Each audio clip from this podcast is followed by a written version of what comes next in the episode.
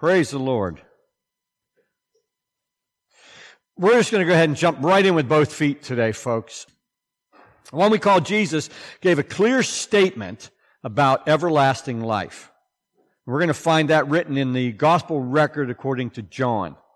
But before we do, I want us to pray. Heavenly Father, we thank you. We thank you, Lord, for your word. We thank you for the gospel writers. We thank you for those things which have been preserved for our benefit. Lord, I ask that you would give me unction to speak, that you would give me the ability, Lord, to speak clearly and concisely as I share your word, that each one within the sound of my voice would receive your truth directly from you. Where we need to be rebuked, Lord, rebuke us. Where we need to be reproved, reprove us. Where we need to be exhorted, Lord, exhort us. Lift us up with your word, Father, that we might walk stronger in our faith today than yesterday. I pray this all in Christ's name. Heavenly Father, I, I need you to use me. I can't do it myself. Please pour your Spirit upon us to open our eyes and our ears Help us give you the glory that's due your name, and help us, Lord, to worship you alone in the beauty of holiness, as it's written in Psalm 29 2. It is so. Now we're going to open our Bibles to the fifth chapter of John's Gospel record. We'll begin with verse 24. John chapter 5. Matthew, Mark, Luke, John. John chapter 5. You'll find that on page, let's see, what is it here? Uh, 1642, maybe? 1642? 44? 1644, and the Bible's there in your seats if you care to read them from the Bible. If you want to look at the screen, we'll have it up at the screen. this is what's written there. Most assuredly, I say to you, he who hears my word and believes in him who sent me has everlasting life and shall not come into judgment, but has passed from death into life. Most assuredly, I say to you, the hour is coming, and now is when the dead will hear the voice of the Son of God, and those who hear will live. For as the Father has life in himself, so he has granted the Son to have life in himself and has given him authority to execute judgment also because he is the Son of Man. Do not marvel at this, for the hour is coming in which all who are in the graves will hear his voice and come forth. Those who have done good to the resurrection of life and those who have done evil to the resurrection of condemnation. I can of myself do nothing. As I hear, I judge, and my judgment is righteous because I do not seek my own will, but the will of the Father who sent me. If I bear witness of myself, my witness is not true. There is another who bears witness of me, and I know that the witness which he witnesses of me is true. You have sent to John, and he has borne witness to the truth. Now, remember, the disciples had sent to John when he was in prison. And he said, Is this guy the one? He doesn't seem like the one. And John said, You, yes. Oh no, John, excuse me. John sent to them and asked. And apparently they also went to John and asked him. Excuse me, I mixed that up. I apologize.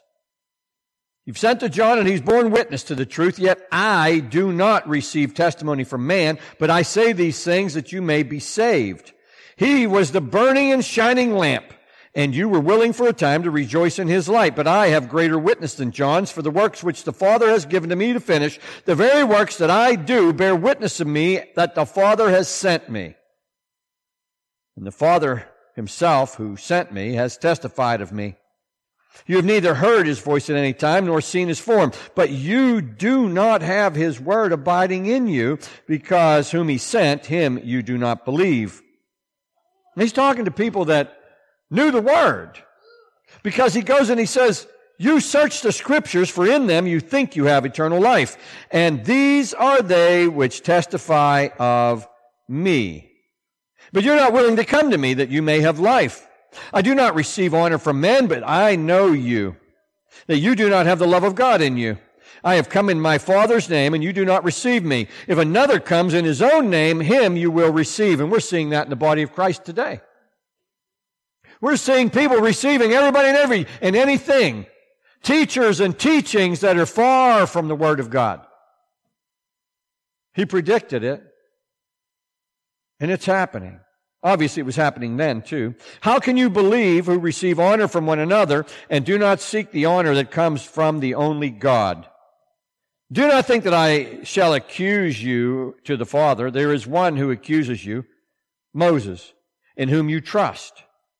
For if you believed Moses, you would believe me, for he wrote about me. But if you do not believe his writings, how will you believe my words? You know, we have people in the body of Christ today who claim that the Old Testament, the very writings that Jesus is talking about right there to proclaim Him, they claim that that's not for us. So that's not for us, they say. That was for them. But that's not what he says. He says those writings proclaim Him. They speak of Him. They reveal Christ to the world. Most assuredly, I say to you, it's written in John chapter 5, verse 24, we just read it. I say to you, he who hears my word and believes in him who sent me has everlasting life and shall not come into judgment, but has passed from death into life. We read the King James Version of the Bible says, verily, verily. Other versions say, truly, truly. This version says, most assuredly. I say to you, those who hear what he taught and believe in the one who sent the Christ, they have everlasting life. Well, who sent the Christ?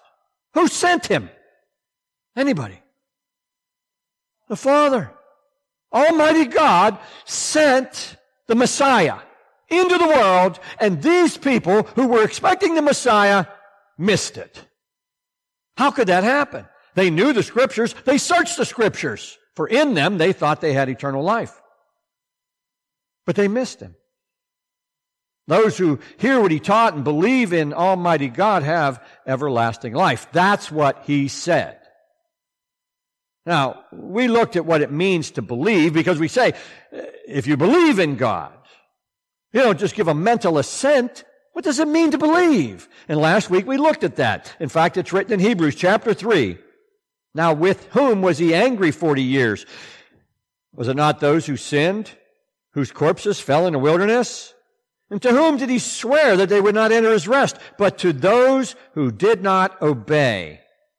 So we see that they could not enter in because of unbelief. You see, he equates belief with obedience. Obeying and faith go hand in hand. Because obedience reveals our faith. Believing changes us from disobedient enemies of God into servants who obey his commands. That's what his word says. And we're going to look at a few passages that cover that idea. First, we need to know that we actually were enemies. Some say, I was never an enemy. I was a good person. I wasn't an enemy of God. I wasn't God's enemy, but his word says uh, uh, that he's the head of the body. Christ, speaking of Christ, He's the head of the body, the church, who is the beginning, the firstborn from the dead, that in all things he may have the preeminence. For it pleased the Father that in him all the fullness should dwell, and by him to reconcile all things to himself. By him, whether things on earth or things in heaven, having made peace through the blood of his cross, and you who once were alienated and enemies in your mind by wicked works, yet now he has reconciled in the body of his flesh through death to present you holy and blameless and above reproach in his sight. If, if indeed you continue, continue in the faith, grounded and steadfast. Continue. Wait a minute, I thought I had to do just say a little prayer. You got to continue. If indeed you continue in the faith, grounded and steadfast, and are not moved away from the hope of the gospel which you heard, which was preached to every creature under heaven, of which I, Paul, became a minister. Paul wrote the majority of the New Testament scriptures. And he says we need to continue in our faith. And there are some who take the teachings of Paul or a piece of the teachings of Paul and they say, nope, once you're in, that's it. You don't have to do anything. You can't run away from God. You can't get out of His hand. And the scripture tells us that He's not going to let us. So why does Paul tell us, at least suggesting that we could be moved away from the hope of the gospel? Because that's what disobedience does. It takes us away. It reveals a lack of faith. In Romans chapter 5, it's written, For if, when we were enemies, we were reconciled to God through the death of his son. Much more, having been reconciled, we shall be saved by his life. And not only that, but we also rejoice in God through our Lord Jesus Christ, through whom we have now received the reconciliation. We can rejoice for that reconciliation. He reconciled us. We were enemies. We were far from God. And he says that, not me. I admit I was far from God. But there are some in the body of Christ as I wasn't far from God. But his word says we were. And James tells us that we're not to be lovers of the world. So that makes us far away from God. Adulterers and adulteresses, he says. This is in James chapter 4 and verse 4. Do you not know that friendship with the world is enmity with God? In other words, it makes you an enemy. It makes you an enemy of God. Whoever therefore wants to be a friend of the world makes himself an enemy of God. We are not to be friends with the world. Does that mean we're to leave the world? No, because Paul in another place, and I forgot to put that passage in here, Paul says, I'm not saying you got to quit with everybody, because otherwise you have to leave the world. So there's this balance between being in the world, but not being of it. Friends of God are in the world, but we're not of it. And many of you may have heard that statement before, but uh, maybe you don't know where it comes from. 1 John chapter 2 is where we find the idea. It's not written exactly as that. It says, love not the world, neither the things that are in the world. If any man love the world, the love of the Father is not in him. For all that is in the world, the lust of the flesh, the lust of the eyes, and the pride of life is not of the Father, but is of the world. He doesn't want us to be of the world.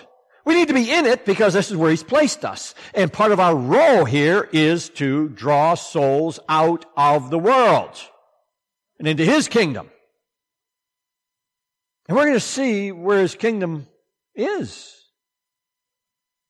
Jesus said, it's written in John chapter 14, I am the way, the truth, and the life. No one comes to the Father except through me. How do we get to the Father? We're enemies. We are enemies of God. How do we get to God? Through Christ. We just celebrated that sacrifice which He made to bring us peace with the Father. It's through Christ. Through Christ.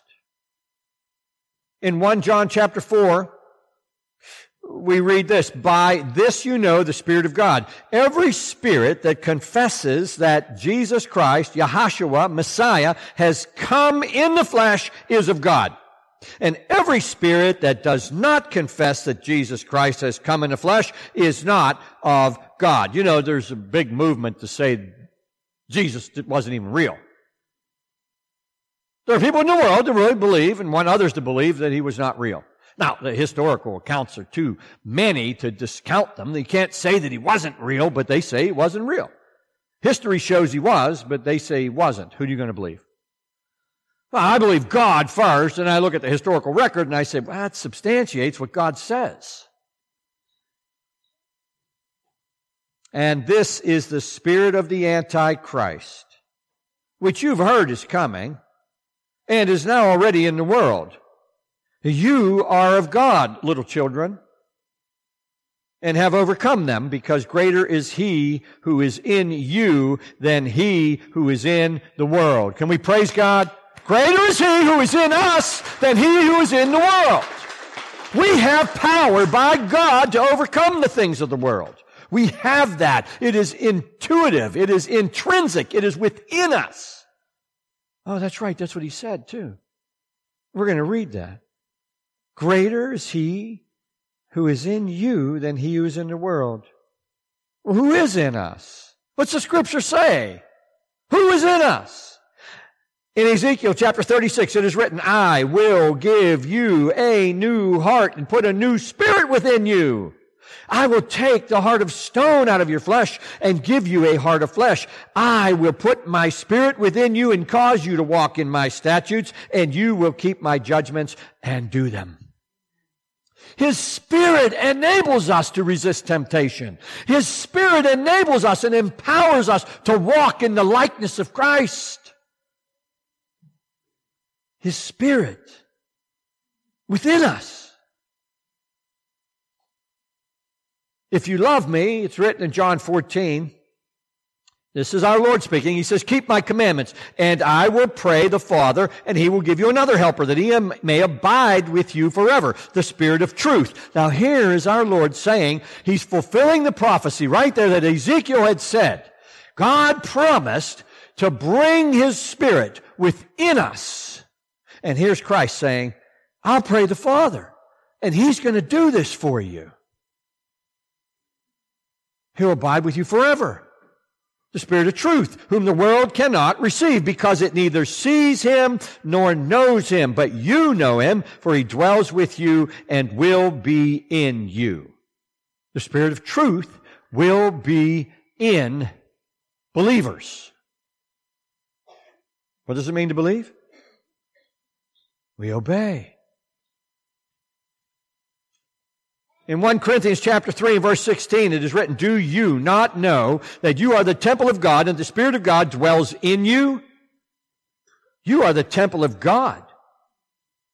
And the temple of God has the Spirit of God dwelling in you. This is what God's Word says. These are the words of Paul to the church, the people who were believers in Corinth. It's found in his first letter to them. And a little further along in that letter, he says, Or do you not know that your body is the temple of the Holy Spirit who is in you, whom you have from God, and you are not your own? Greater is he who is in you than he who is in the world. Greater is he who is in you than he who is in the world. It doesn't matter what kind of things come against us. He who is within us is greater than everything without us, outside of us. In Romans chapter 8, it's written, But you are not in the flesh, but in the spirit. If, darn, why has he got to put those ifs in there?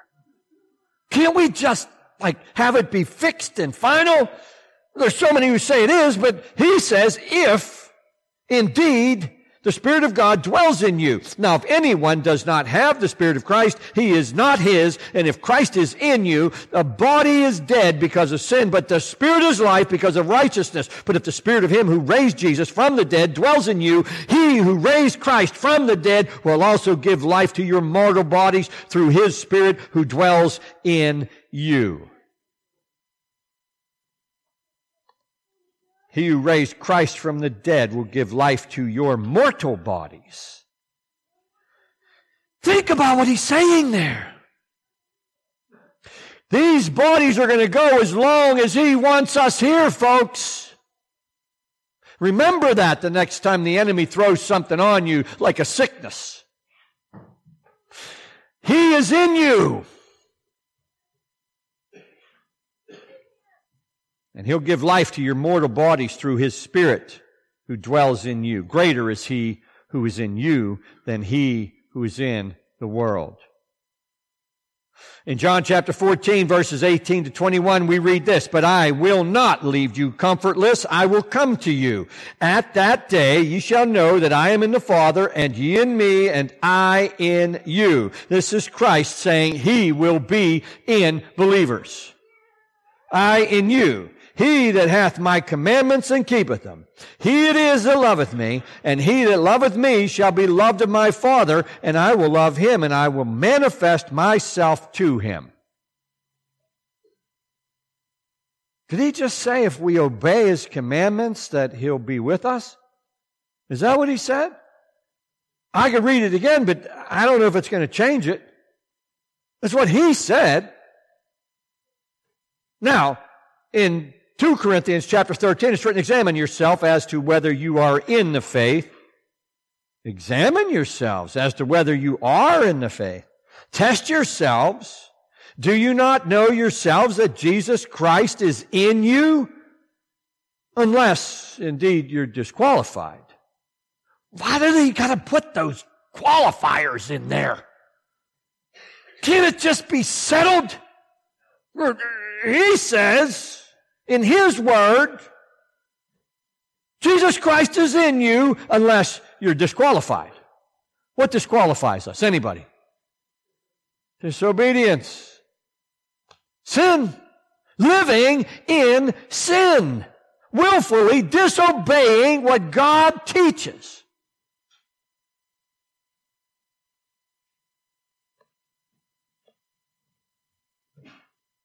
In Ephesians chapter 4, it's written, There is one body and one spirit, even as you're called in one hope of your calling. One Lord, one faith, one baptism, one God and Father of all, who is above all and through all and everybody. In. The Father is in you all. The Son is in you all. The Spirit is in you all. Somehow, by God's magnificent power, He dwells within us.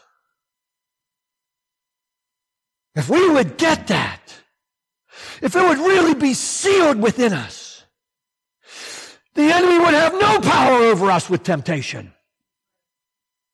I'm walking with God in me. You're walking with God in you. Why would you want to go anywhere else? Why? Why? Why would anybody want to go anywhere else?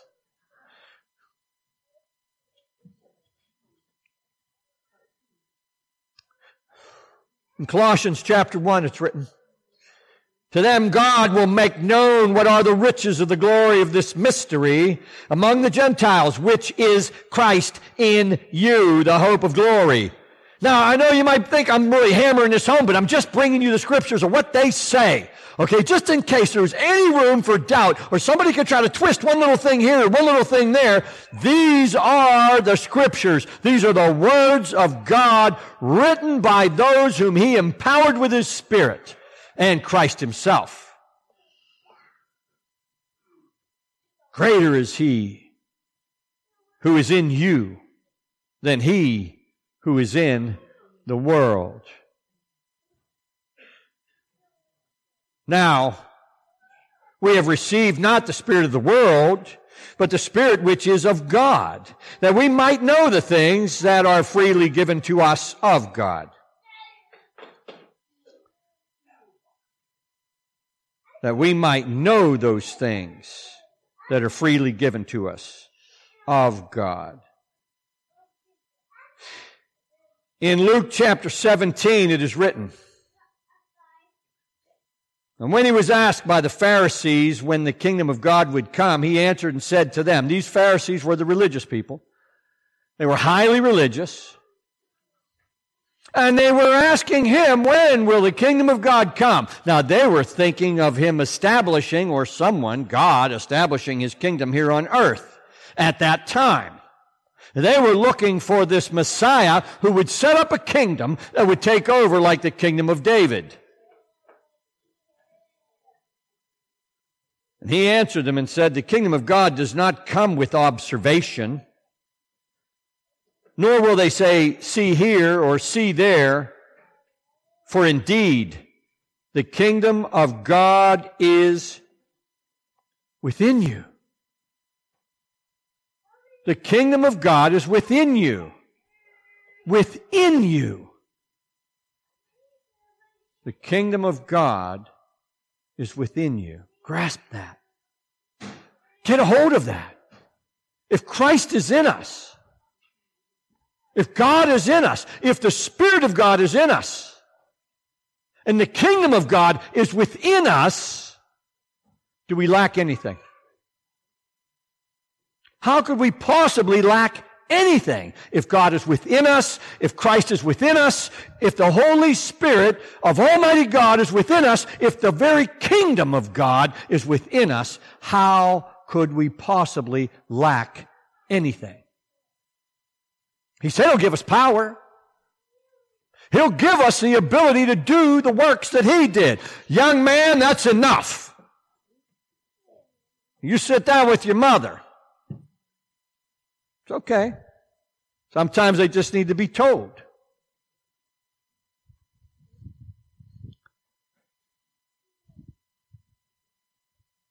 God's kingdom is here within us right now. God's kingdom is among us right now. He said, You search the scriptures, for in them you think you have eternal life, and these are they which testify of me. They testify of Him.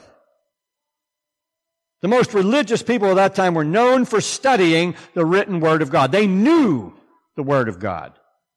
They knew it with certainty. They knew His Word. They studied it in the language of their time. It wasn't a foreign language. It wasn't an archaic language. They studied the Word of God in the language of that time. It was passed down from generation to generation. Some believed in the resurrection of the dead and others did not. As our Lord addressed this crowd, He reminded them of the fact that they wanted everlasting life. In our Lord's parable of the rich man and Lazarus, he stated a fact that he also related in the passage that we began with today. Same idea. Same fact. And the enemy of souls doesn't want that to be known. As he was giving his parable, he related what Abraham said to the rich man. They have Moses and the prophets. Let them hear them. And the rich man said, No, Father Abraham, but if one goes to them from the dead, they will repent. But Abraham said to him, If they do not believe or hear Moses and the prophets, neither will they be persuaded, though one rise from the dead. See, he knew he was going to rise from the dead, and he knew there were going to be those who would not listen to him. They would not hear from him. They would not believe him. They would not come to the kingdom of God. They'd refuse. But he also says they have Moses and the prophets. It's the very same thing that he said. You search the scriptures, for in them you think you have eternal life or everlasting life. These are they which speak of me, he said. And this is what he's saying, the same exact thing. In 1 John chapter 5, it's written, He who believes in the Son of God has the witness in himself. He who does not believe God has made him a liar because he has not believed the testimony that God has given of his Son. And this is the testimony that God has given us eternal life. And this life is in his Son. Where is everlasting life found? In his Son. Everlasting life is in the Son. He who has the Son has life. He who does not have the Son does not have life. There was a story once of a person who was very, very rich and upon their death they had a picture. We're going to auction things off and they had a picture and, and this picture was of the, the individual's son. They offered it for auction and nobody bought it. And finally, somebody, just to get the auction going, they bought the picture. And the auctioneer closed down and said, That's it, the auction's over. And everybody looked at each other. What do you mean it's over? Well, whoever gets the son gets it all. And that's the picture of Christ. We receive the Son, we receive it all. Everlasting life. Because everlasting life is in Him. And if we're in Him, we have everlasting life. After the real Lazarus died, our Lord told Lazarus' sister Martha, I am the resurrection and life. Who believes in me, though he may die, yet shall he live. And whoever lives and believes in me shall never die. Do you believe this? He asked Martha, do you believe this? If you believe in me, you're never going to die. Do you believe this? And so I ask you, like he asked Martha, do you believe this? No matter what happens in the flesh, if you believe, if you truly believe, then you will live forever. Because everlasting life is in Christ. After he arose from the grave, our Lord joined some of his disciples on the road to Emmaus. And it's written in Luke chapter 24, beginning at Moses and all the prophets, he expounded to them in all the scriptures the things concerning himself. Wouldn't it be wonderful to have a transcript of that discussion? Woo! Praise God. He said, look, this is what the scriptures are showing you. You already have these. This reveals me to the world. And those today who say we don't need that, I have to say are mistaken. They're in error, at least.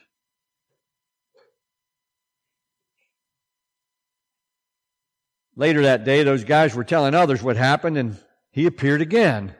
This was after he arose from the grave. He, he comes into their midst.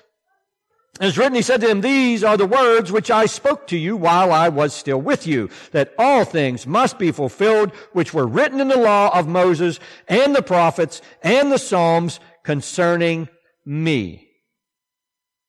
He said it again. That's the testimony. Three times we find it in God's Word. In 1 Corinthians chapter 15, it's written, there is one glory of the sun, another glory of the moon, and another glory of the stars. For one star differs from another star in glory, so also is the resurrection of the dead. The body is sown in corruption. It is raised in incorruption. It is sown in dishonor. It is raised in glory. It is sown in weakness. It is raised in power. It is sown a natural body. It is raised a spiritual body. There is a natural body and there is a spiritual body. And so it is written. The first man, Adam, became a living being and the last Adam became a life-giving spirit. Christ in us is that life-giving spirit. And he strengthens us. You know, recently I, I had someone who said, you know, Pastor, when you preach, I, I think you're preaching right to me. I come under conviction. And I said, thank God. He loves you. He wouldn't convict you if he didn't. And if you come under conviction, it's not because I know anything in your life. Trust me. Okay. There's very few of you that I know anything about. And when I do know something, I try to avoid that. So it doesn't seem like I'm preaching to you. Okay. Seriously, I do. The last Adam became a life-giving spirit. In John chapter 5, it's written, Marvel not at this, for the hour is coming in the which all that are in the graves shall hear his voice and shall come forth. They that have done good unto the resurrection of life, and they that have done evil unto the resurrection of damnation. Why would our Lord say that? If it wasn't true? And what is this good and evil thing? You see, that's faith versus lack of faith. It's belief versus not believing. Because filled with his spirit, he says, I will put my spirit in you. Ezekiel told us that. The chapter 36. Ezekiel says, I will put my spirit in you and he will cause you to obey me. My paraphrase. Everlasting life is found in Christ. Amen. In Galatians chapter 6, it's written, Be not deceived. God is not mocked. For whatever a man soweth, that shall he also reap.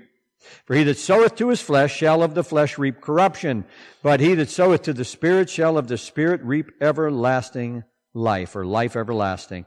And let us not be weary in well doing, for in due season we shall reap if we faint not. As we have therefore opportunity, let us do good unto all men, especially unto those, or them, who are of the household of faith. In other words, treat our brothers and sisters properly in the Lord. Do well to everyone, but especially those that are brothers and sisters. The scriptures are clear. Everlasting life is found in Christ. I'm going to wrap it up, folks. Won't be long. He who has the Son has life. He who does not have the Son of God does not have life. That's in 1 John chapter 5, verse 12. To have the Son, we must give ourselves to Him. I surrender some, most, much. I surrender all. In Matthew, it's written, Matthew chapter 18, truly I say to you, unless you are converted and become as little children, there is no way you shall enter into the kingdom of heaven. Therefore, whoever shall humble himself as this little child, he is the greatest in the kingdom of heaven. He's probably holding a baby, a very young child. And says, become dependent on God like this child is dependent upon its parents. That's what he wants. He wants us to depend on Him. He wants us to turn to Him. He wants us to think of Him. He wants us to adore Him. He wants us to worship Him. He wants us to count on Him for everything we need. So don't worry about what you're going to wear. Don't worry about what you're going to eat.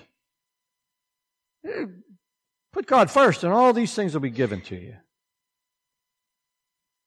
In Matthew chapter 18, truly I say to you, unless you are converted and become as little children, converted, changed. You see, we don't just stay where we are. God loves us too much to leave us there. We must be converted. We must be transformed by the renewing of our minds.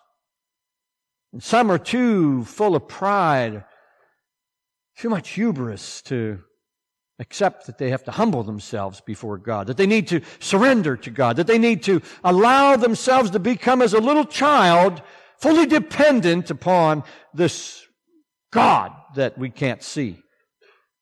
I depend on my breath, and I can't see that unless I go out on a 25 degree day and hold a wedding for three couples. Then I can see my breath. His kingdom is within those who submit to Him completely. Are you willing to do that? You get the choice. He doesn't make you.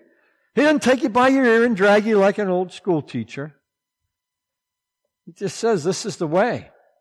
Follow me. This is how to do it. This is what's best for you. In Matthew chapter 7, it's written, because narrow is the gate and difficult is the way which leads to life. And there are few who find it. Isn't that a sad, sad fact? Few. In the grand picture of this world, few find the way. Few find the gate. Few find the path. You all have been granted by God the gift of knowing where that gate is and where that path is. And you have the ability to choose whether or not to go through the gate and walk the path. In Romans chapter 12, it's written, I beseech you, therefore, brethren, by the mercies of God, and this is my final call to all of you and everybody who will hear this message, that you present your bodies a living sacrifice, holy, acceptable to God, which is your reasonable service. Though some think it's unreasonable, God in His Word says it's a reasonable thing for Him to expect. Do not be conformed to this world, but be transformed by the renewing of your mind, that you may prove what is that good and acceptable and perfect will of God. And what is the will of God for your lives? The scriptures tell us. He wants you to live forever with Him. That's His will. He wants each and every one of us to be in His presence, singing, Holy, Holy, Holy, Lord God Almighty. Is that where you want to be? Because if you ask that question, where is everlasting life found? The answer is clear from the scriptures in Christ. Let's pray. Heavenly Father, I thank you. I thank you, Lord, that you take this imperfect mouth of mine and you use it to bring forth your word. I thank you, Lord, that you've used this imperfect creature today to bring forth that which will edify those and maybe rebuke some and maybe reprove some, but maybe exhort. That we all might be filled with your Spirit. That you would dwell within us as temples. That we would not defile these temples as your word commands us and that we would live always in your will and your way on your path to your glory, I pray in Christ's name. And all of God's people said, Amen.